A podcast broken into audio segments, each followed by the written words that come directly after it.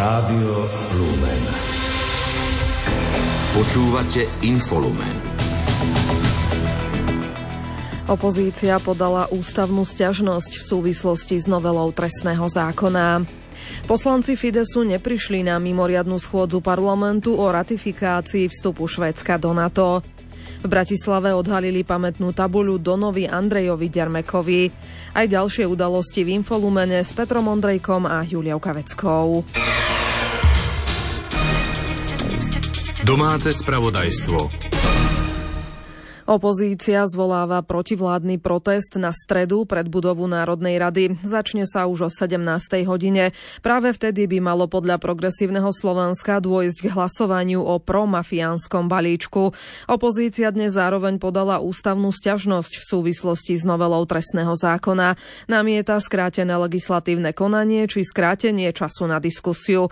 Poslankyňa es a es Mária Kolíková priblížila, že ústavnú sťažnosť podporili všetky opozičné strany a podpísalo sa pod ňu štyridsaťdeväť poslancov. My sa obraciame na ústavný súd s tým, že nám ako opozičným poslancom je hrubo znemožňované vlastne v rámci demokratickej spoločnosti viesť riadnu debatu a diskusiu tak, ako sa patrí v demokratickej spoločnosti. A že tým dochádza k narušeniu tých práv, ktoré ako poslanci demokratickej spoločnosti máme. Poslankyňa Zuzana Števulová z pé es kritizovala okrem iného aj priebeh ústavnoprávneho parlamentného výboru ku skrátenému legislatívnemu konaniu. Vládna koalícia nám skracuje rozpravu v rámci už skráteného legislatívneho konania, čiže o zásadných zmenách sa tu v podstate bavíme v ultrakrátkom konaní. Poslancovi ká dé há Marianovi Čaučíkovi chýba vecná diskusia, či už v pléne Národnej rady alebo v parlamentných výboroch. Hovorí o znásilňovaní legislatívneho procesu. Tieto zmeny, ktoré nám boli predložené, nereflektujú na spoločenskú požiadavku. Tá nebola vôbec zdôvodnená.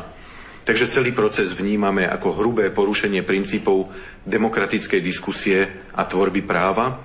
A preto sme sa aj za klub ká dé há a ja osobne pridali k tejto ústavnej sťažnosti.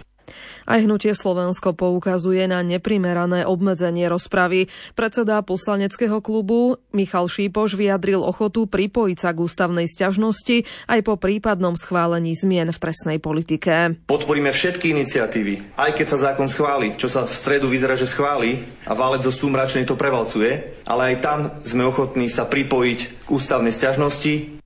Koaličná strana Hlas považuje ústavnú sťažnosť opozície za absurdnú. Strana je presvedčená o tom, že diskusia o zmenách v trestných kódexoch bola viac než dostatočná. Navrhované zmeny je pripravená podporiť. Predseda Národnej rady Peter Pellegrini nezvolá mimoriadnu schôdzu na odvolanie ministerky kultúry Martiny Šimkovičovej. Pod návrhom opozičných strán Progresívne Slovensko a es a es je podľa neho len dvadsaťosem podpisov, pričom potrebných je tridsať.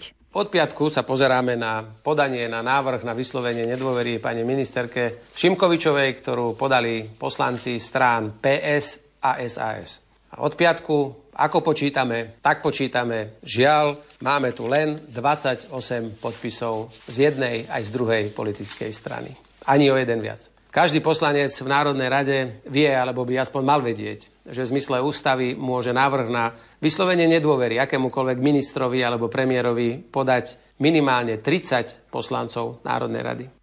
Progresívne Slovensko vraví, že za nedostatkom podpisov na zvolanie schôdze o odvolaní ministerky kultúry je administratívny omyl.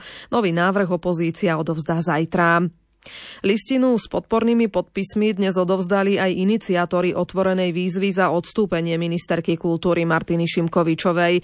Podľa Michaely Kučovej z koordinačného výboru výzvu podporilo viac ako stoosemdesiatosem tisíc ľudí. Prebiehala od sedemnásteho do dvadsiateho šiesteho januára a jej výsledkom je stoosemdesiatosem tisíc štyristodeväťdesiatštyri podpisov. Signatári výzvy vyčítajú ministerke autokratický spôsob vedenia rezortu, nezáujem o odbornú diskusiu a kroky, ktoré sú v rozpore s prijatou stratégiou kultúry a kreatívneho priemyslu, hovorí jedna z iniciatoriek Ilona Német. Upozorňujeme ministerku, že nie je kráľovnou kultúry na Slovensku, ale jej služkou. Musí vykonávať službu po verejnom záujme z verejných zdrojov. Na témy vo výzve má podľa Márie Beňačkovej-Riškovej plynule nadviazať platforma Otvorená kultúra, združujúca organizácie i jednotlivcov pôsobiacich v oblasti kultúry a kreatívneho priemyslu. Dlhodobým cieľom je poukazovať na širšie problémy kultúrnej politiky, prepájať aktérov a aktérky rôznych odvetví kultúry naprieč Slovenskom. Bude protestovať voči akýmkoľvek mocenským zásahom v kultúre, ktoré budú prebiehať bez diskusie so zástupcami a zástupkyňami kultúry a bez odbornej reflexie. Krátko z domova. Vláda pripravuje balík za takmer jeden a pol miliardy eur. Počíta s novými príjmami aj šetrením výdavkov. Povedal to agentúre Bloomberg minister financií Ladislav Kamenický. Predpokladá, že na budúci rok už možno nebudú potrebné dotácie na energie.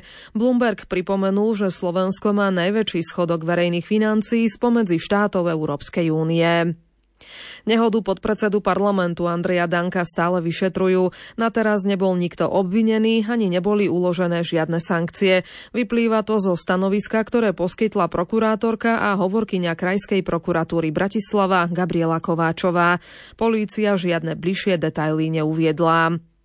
Slovensko si v mimoriadnej aukcii dvoch nových štátnych dlhopisov so splatnosťou dva a štyri roky požičalo spolu takmer jeden a pol miliardy eur. Informovala o tom v pondelok agentúra pre riadenie dlhu a likvidity. Dlhopisy so splatnosťou v roku dvetisícdvadsaťšesť vyniesli štátu osemstotridsaťšesť celých päť milióna eur. V kauze Mýtnik, ktorá pokračuje na špecializovanom trestnom súde, prišiel ako svedok vypovedať minister školstva Tomáš Drucker. V minulosti totiž pôsobil v konzultačnej spoločnosti, ktorá sa spomína v prípade a bol aj jej spoluakcionárom. Tvrdí ale, že o kauze nič nevie.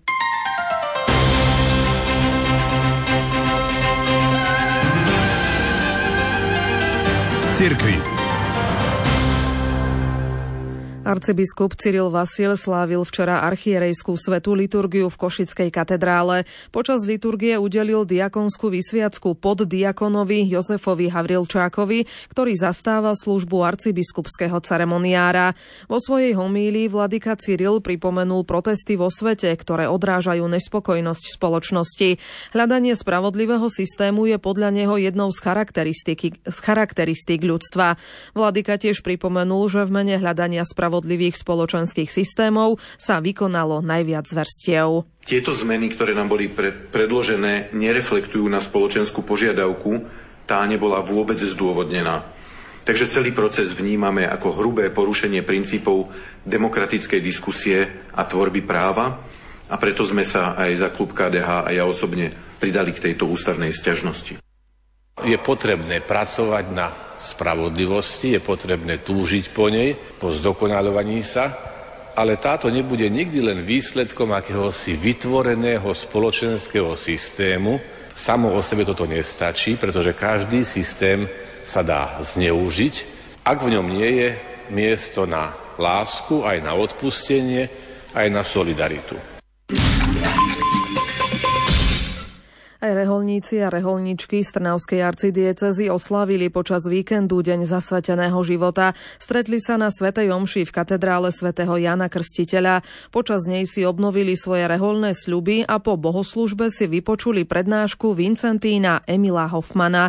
Nahrával Patrik Liška. Svetú omšu ku dňu zasvetených osôb slávili reholníci na sviatok obetovania Pána. Podľa trnavského arcibiskupa Jána Oroša, ktorý omšu celebroval, sa tento sviatok v minulosti nazýval sviatkom Panny Márie žehnajúcej sviece. A svieca je symbol obety, obetovania Pána, že máme sa tak obetovať ako svieca a horí, dáva svetlo, teplo a pritom sama sa spaluje. Tak to je taká pekná symbolika. Trnavský arcibiskup vyzdvihol prácu reholníkov misionárov v zahraničí. O tom sa musí viac hovoriť, o tom nádhernom povolaní, lebo oni tam prinášajú nielen náboženstvo, ale vo všetkých oblastiach fungujú na najťažších miestach a dávajú celému svetu nádherný vzor, že toto je slúžiť Kristovi v trpiacich ľuďoch. Po svätej omši si zúčastnení vypočuli prednášku o živote budúceho blahoslaveného mučeníka Jána Havlíka. Jeho život priblížil veriacim Vincentín Emil Hoffman. Práve vo väzení povedal krásny citát, že nemôžem si predstaviť lepšie pôsobenie ako práve tu. Tu si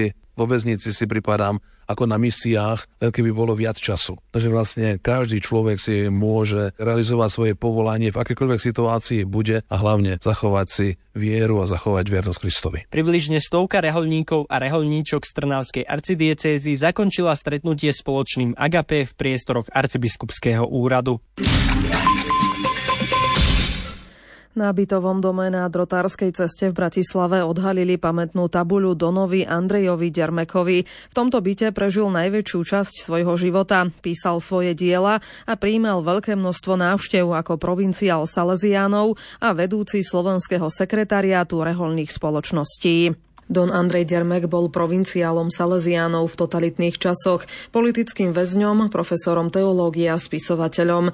Podľa predsedu Konfederácie politických väzňov Slovenska Petra Santnera ide o jednu z najvýznamnejších osobností salesiánskej spoločnosti na Slovensku. Don Dermek bol najvyššou autoritou v salesiánskej spoločnosti a svojou múdrosťou, rozvážnosťou a vernosťou katolíckej viere dokázal riešiť aj vážne problémy a situácie. Keďže na jeseň uplynulo dvadsať rokov od jeho úmrtia a tento rok uplynie stodesať rokov jeho narodenia, na bytovke v Bratislave, ktorej prežil najväčšiu časť svojho života, odhalili pamätnú tabuľu.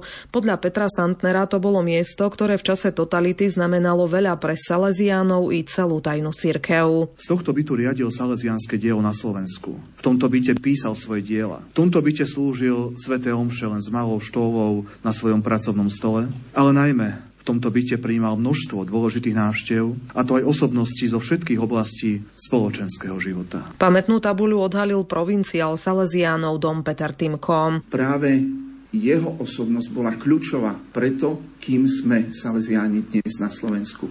Andrej Dermek pôsobil aj ako profesor na rímskokatolíckej cyrilometodskej bohosloveckej fakulte Univerzity Komenského, hovorí jej dekan Jozef Jančovič. Bol mužom, reholníkom, kňazom s obdivuhodnou inteligenciou a múdrosťou a popri tom zostal pokorným. Pamätnú tabuľu má don Andrej Dermek aj na kostole v rodnej obci Unín.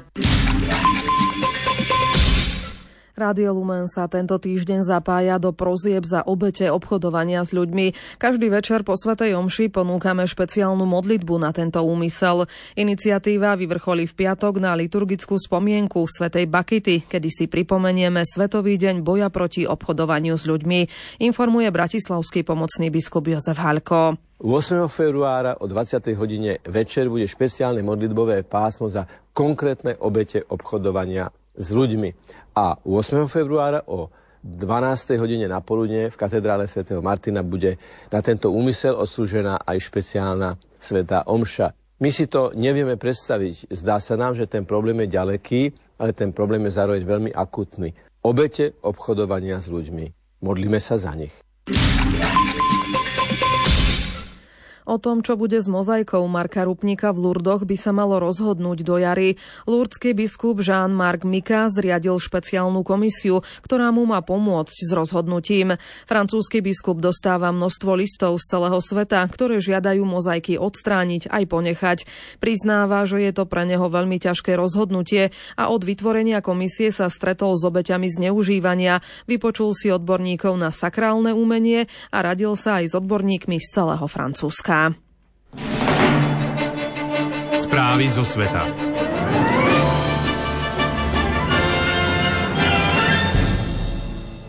Poslanci Fidesu neprišli na dnešnú mimoriadnu schôdzu maďarského parlamentu o ratifikácii vstupu Švédska do NATO. Na rokovaní s volanou opozíciou sa teda nehlasovalo. Fides už predtým avizoval, že chce, aby švédsky premiér pred hlasovaním prišiel do Budapešti. Informuje Ondrej Rosík. Maďarsko je poslednou krajinou Severoatlantickej aliancie, ktorá rozšírenie o Švédsko ešte neschválila. Podmienkou na vstup škandinávskej krajiny do NATO je súhlas všetkých jeho členov. Minulý mesiac ho po dlhých politických prieťahoch dalo Turecko. Maďarská vládna strana Fidesz avizovala, že chce o vstupe Švédska do NATO rokovať na bežnej schôdzi parlamentu. Tá sa uskutoční koncom februára. Švédskemu premiérovi strana zároveň odkázala, že ak je to pre neho dôležitá vec, má predtým prísť do Budapešti. Kancelária švédskeho premiéra ani švédske ministerstvo zahraničných vecí sa k veci nevyjadrili. Šéf maďarskej diplomacie Péter Szijjártó v piatok povedal, že by bolo férové, keby Ulf Kristersson pred ratifikáciou navštívil Budapešť. Pripomenul, že pred ratifikáciou v Turecku švédsky premiér tiež išiel do tejto krajiny. Reuters pripomína, že maďarský premiér Viktor Orbán, ktorý na rozdiel od iných predstaviteľov aliančných krajín udržiava dobré vzťahy s Ruskom, tvrdí, že vstup Švédska do NATO podporuje, no príslušný zákon je v maďarskom parlamente od polovice roka dvetisícdvadsaťdva. Americkí senátori zverejnili znenie očakávaného zákona o ochrane hraníc, ktorý by v prípade schválenia uvoľnil aj ďalšiu pomoc pre Ukrajinu. O zákone by mali hlasovať v priebehu týždňa. Predseda snemovne reprezentantov ú es á Mike Johnson vyjadril s návrhom nesúhlas. Pokračuje Lucia Pálešová. Senát ú es á už niekoľko mesiacov rokuje o dohode týkajúcej sa boja proti nelegálnej migrácii na hraniciach s Mexikom. Republikáni trvajú na posilnení ochrany hraníc výmenou za schválenie žiadosti Bieleho domu o ďalšiu pomoc pre Ukrajinu v hodnote šesťdesiat miliárd dolárov. Americký prezident Joe Biden uviedol, že predstavenú dohodu podporuje. Zároveň vyzval Kongres ú es á, aby zákon urýchlene schválili, aby ho mohol čo najskôr podpísať. Dohoda je pre Bielý dom najlepšou možnosťou, ako poskytnúť Ukrajine ďalšiu pomoc v čase prebiehajúcej ruskej invázie. Pokračujúca podpora pre Kyjev je jedným z hlavných cieľov zahraničnej politiky Bidenovej administratívy. Kongres ú es á by schválením zákona uvoľnil aj finančné prostriedky pre Izrael, ktorý od októbra bojuje proti militantnému hnutiu Hamas. Vyhliadky na schválenie návrhu zákona sú zatiaľ nejasné. Demokrati majú v Senáte tesnú väčšinu, nie však v snemovni reprezentantov, v ktorej majú prevahu republikáni. Predseda snemovne reprezentantov ú es á Mike Johnson vyjadril nesúhlas s návrhom zákona o ochrane hraníc, ktorý by v prípade schválenia uvoľnil ďalšiu pomoc pre Ukrajinu. V príspevku na sociálnej sieti dodal, že predmetný návrh zákona snemovňa reprezentantov ú es á neschváli. Krátko zo sveta. Ukrajinský prezident Volodymyr Zelenský potvrdil, že zvažuje odvolanie hlavného veliteľa ukrajinskej armády Valeria Zalužného. V rozhovore pre taliansku televíziu Rai té vé uviedol, že o tom rozmýšľa v rámci širšej otázky stanovenia novej cesty pre krajinu. Najmenej štyria ľudia prišli dnes o život a jeden utrpel zranenia pri ruskom ostreľovaní juhoukrajinského mesta Cherson. Uviedol to náčelník mestskej vojenskej správy Roman Mročko. Ruské sily podnikli na Chersonskú oblasť za uplynulý deň tridsaťšesť útokov. Útoky poškodili obytné štvrte a múzeum v Chersone. Pracovná skupina Ruskej ústrednej volebnej komisie dnes odporúčila, aby sa politik Boris Nadeždin nemohol zúčastniť ako kandidát na prezidentských voľbách. Zdôvodnila to chybami v podpisových hárkoch tohto uchádzača o kandidátsku registráciu. Samotný Nadeždin prostredníctvom siete Telegram informoval, že pravosť a správnosť spochybnených podpisov mieni pred komisiou obhajovať. Irán začal dnes s výstavbou svojho štvrtého výskumného jadrového reaktora. Betónové základy začal budovať v meste Isfahan vo vnútrozemí. Reaktor bude mať po dokončení výkon desať megawattov. Islamská republika dlhodobo čelí kritike viacerých krajín pre svoj jadrový program a obvineniam z pokusov o výrobu jadrových zbraní. Teherán tvrdí, že jadrovú energiu využíva len na civilné účely. Dvojicu slovenských horolezcov, ktorí včera uviazli na vrchu Grossglockner v rakúskych Alpách, sa pre nepriaznivé počasie stále nepodarilo zachrániť. Horolezci v núdzovom volaní uviedli, že pri páde skaly utrpeli zranenia. Podarilo sa im uchýliť do bivaku v nadmorskej výške asi tritisícdvesto metrov. Šport Rádia Lumen.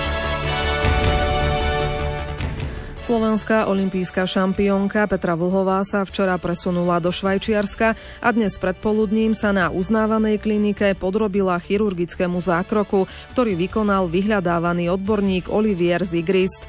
Tréner Mauro Pini povedal, že operácia bola úspešná. Petra sa cíti dobre, zotavuje sa podľa plánu a ďakuje všetkým fanúšikom, ktorí jej na diaľku držia palce. Talianska lyžiarka Sofia Godžová si pri páde počas tréningu na zjazdovke na severe Talianska zlomila nohu. Podľa vyjadrenia Talianskej lyžiarskej federácie utrpela dvojnásobnú fraktúru holennej kosti a ešte dnes ju čakala operácia. Talianka vedie poradie svetového pohára v zjazde s osemdesiatdeväť bodovým náskokom pred Rakúšankou Stefani Fenírovou. V hodnotení Super G je štvrtá a celkovo piatá. Na dnešnom zraze slovenskej hokejovej reprezentácie vo Zvolene sa realizačnému tímu na čele s hlavným trénerom Craigom Ramsim hlásilo všetkých dvadsaťštyri nominovaných hráčov. Slovákov čakajú pod Pustým hradom v stredu a vo štvrtok prípravné zápasy proti Nemecku. Oba tímy sa pred dvojzápasom podľa asistenta trénera Petra Frihaufa dohodli, že svoje kádre vyskladajú z hráčov do dvadsaťpäť rokov. Máme mladý tím, ale my sa snažíme komponovať mladých hráčov v podstate na každom reprezentačnom zraze. Samozrejme, ten februárový zraz sme to o niečo viac omladili, to neznamená, že máme menšiu kvalitu. Máme tu dravých, dravých hráčov, niektorí z nich si dovolím tvrdiť, že sa objavia na najbližších majstrovstvách sveta a ďalší si o to môžu zažiadať. Spolu môže zažiť premiéru v národnom tíme až kvarteto hráčov z typu z Extraligy. A zda najprekvapujúcejším menom bol Glosár, ktorý v Michalovciach kryje chrbát stabilnému členovi reprezentácie Stanislavovi Škorvánkovi. Prvýkrát od novembra dvetisícdvadsaťjeden sa v reprezentácii predstaví v súčasnosti najproduktívnejší hráč typu z Extraligy Samuel Buček z Nitry. Tak nepovažujem sa za lídera, uvidíme, ak to bude náladiť. Líder môže byť každý, ale tak nejaké skúsenosti mám, majú aj chlapci v kabine, tak ja pevne verím, že si to sadne a podáme dobré výkony. Hokejisti Popradu dosiahli v štyridsiatom druhom kole typu z Extraligy ôsme víťazstvo za sebou a na čele tabuľky majú pred februárovou reprezentačnou prestávkou už päťbodový náskok na Spisku Novú Ves. Kamzíci včera triumfovali na ľade Košíc tri dva.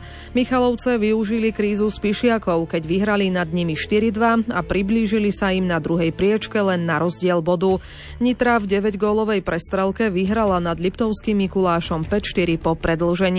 Hráči Zvolená zdolali Slovan Bratislava tri jedna. Vo zvolenskom mužstve otvoril skóre duelu útočník Marek Hecl, pričom pridal aj prvú asistenciu pri góle na dva nula.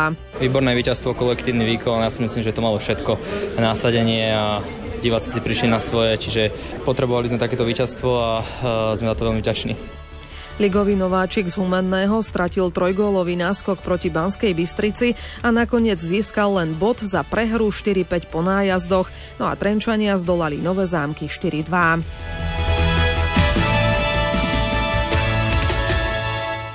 Slovenskí tenisti majú za sebou vydarený víkend. V Srbsku dosiahol slovenský Davis Cupový tím jedno z najcennejších víťazstiev, postup do skupinovej fázy finálového turnaja.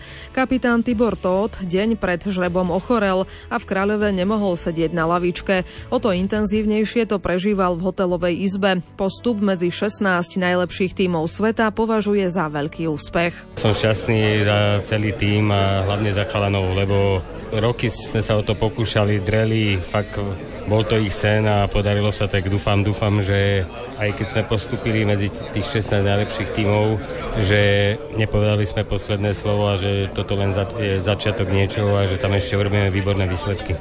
Slovenskí tenisti Alex Molčan s Lukášom Kleinom by privítali, keby v septembri v skupinovej fáze finálového turnaja Davisovho pohára mohli hrať doma. Ja by som bol veľmi rád, kebyže môžeme hrať pred domácimi fanúšikmi.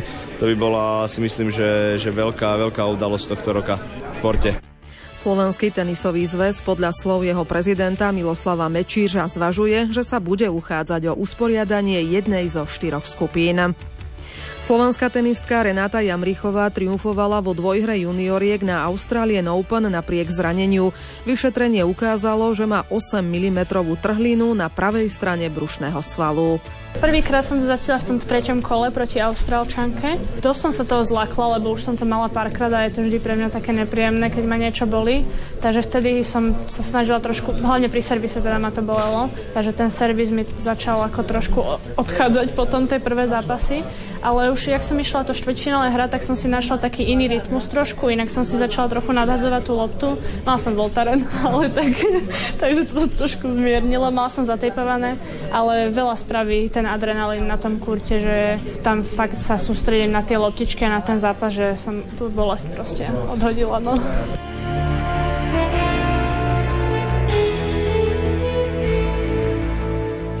Futbalisti Emeška Žilina vstúpia do jarnej časti Nike ligy s cieľom nadviazať na jesennú, po ktorej figurujú na druhom mieste tabuľky. Optimizmus, ktorý pramení aj z priaznivých výsledkov v prípravnom období, hry by radi preniesli aj do splnenia dlhodobého cieľa.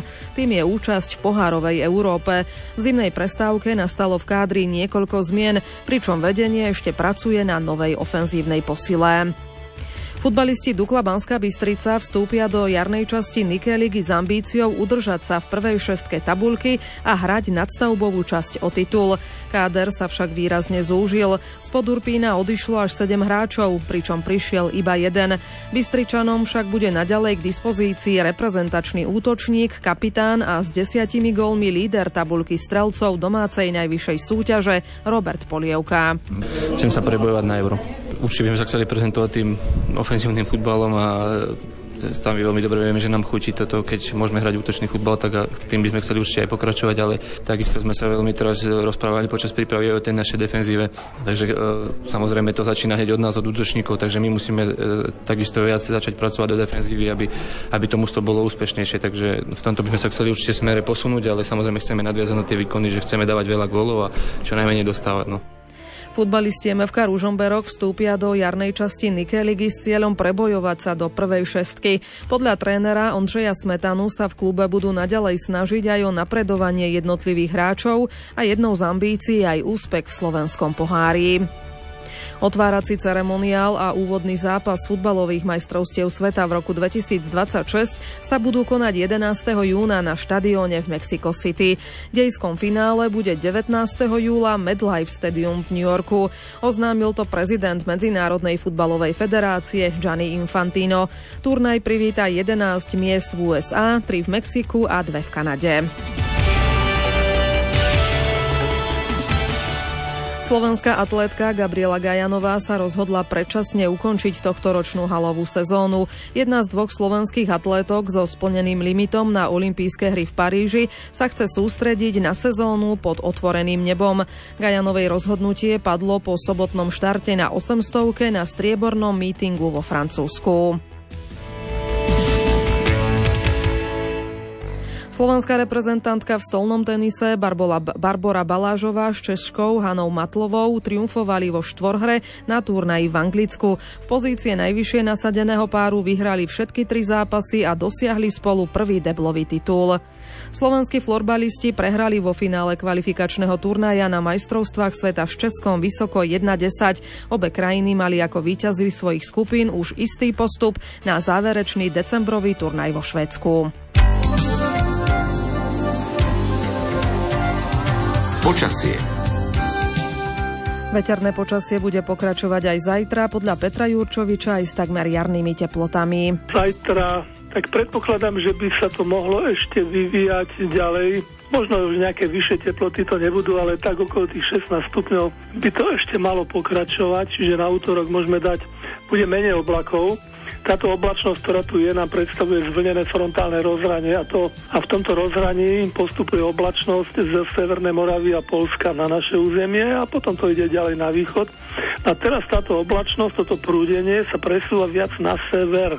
Čiže pokiaľ ešte u nás sú nejaké zrážky, tak už viac budú prevažovať na juhu Poľska. Takže naše územie sa dostane do krajšieho počasia, čo by malo znamenať, že v noci len tak, tak, nejaký slabý mráz na severe, inak všetko nad nulou, možno až do desať stupňov. A cez deň, tak pätnástku musíme rátať stále s pätnásť stupňov teplotou.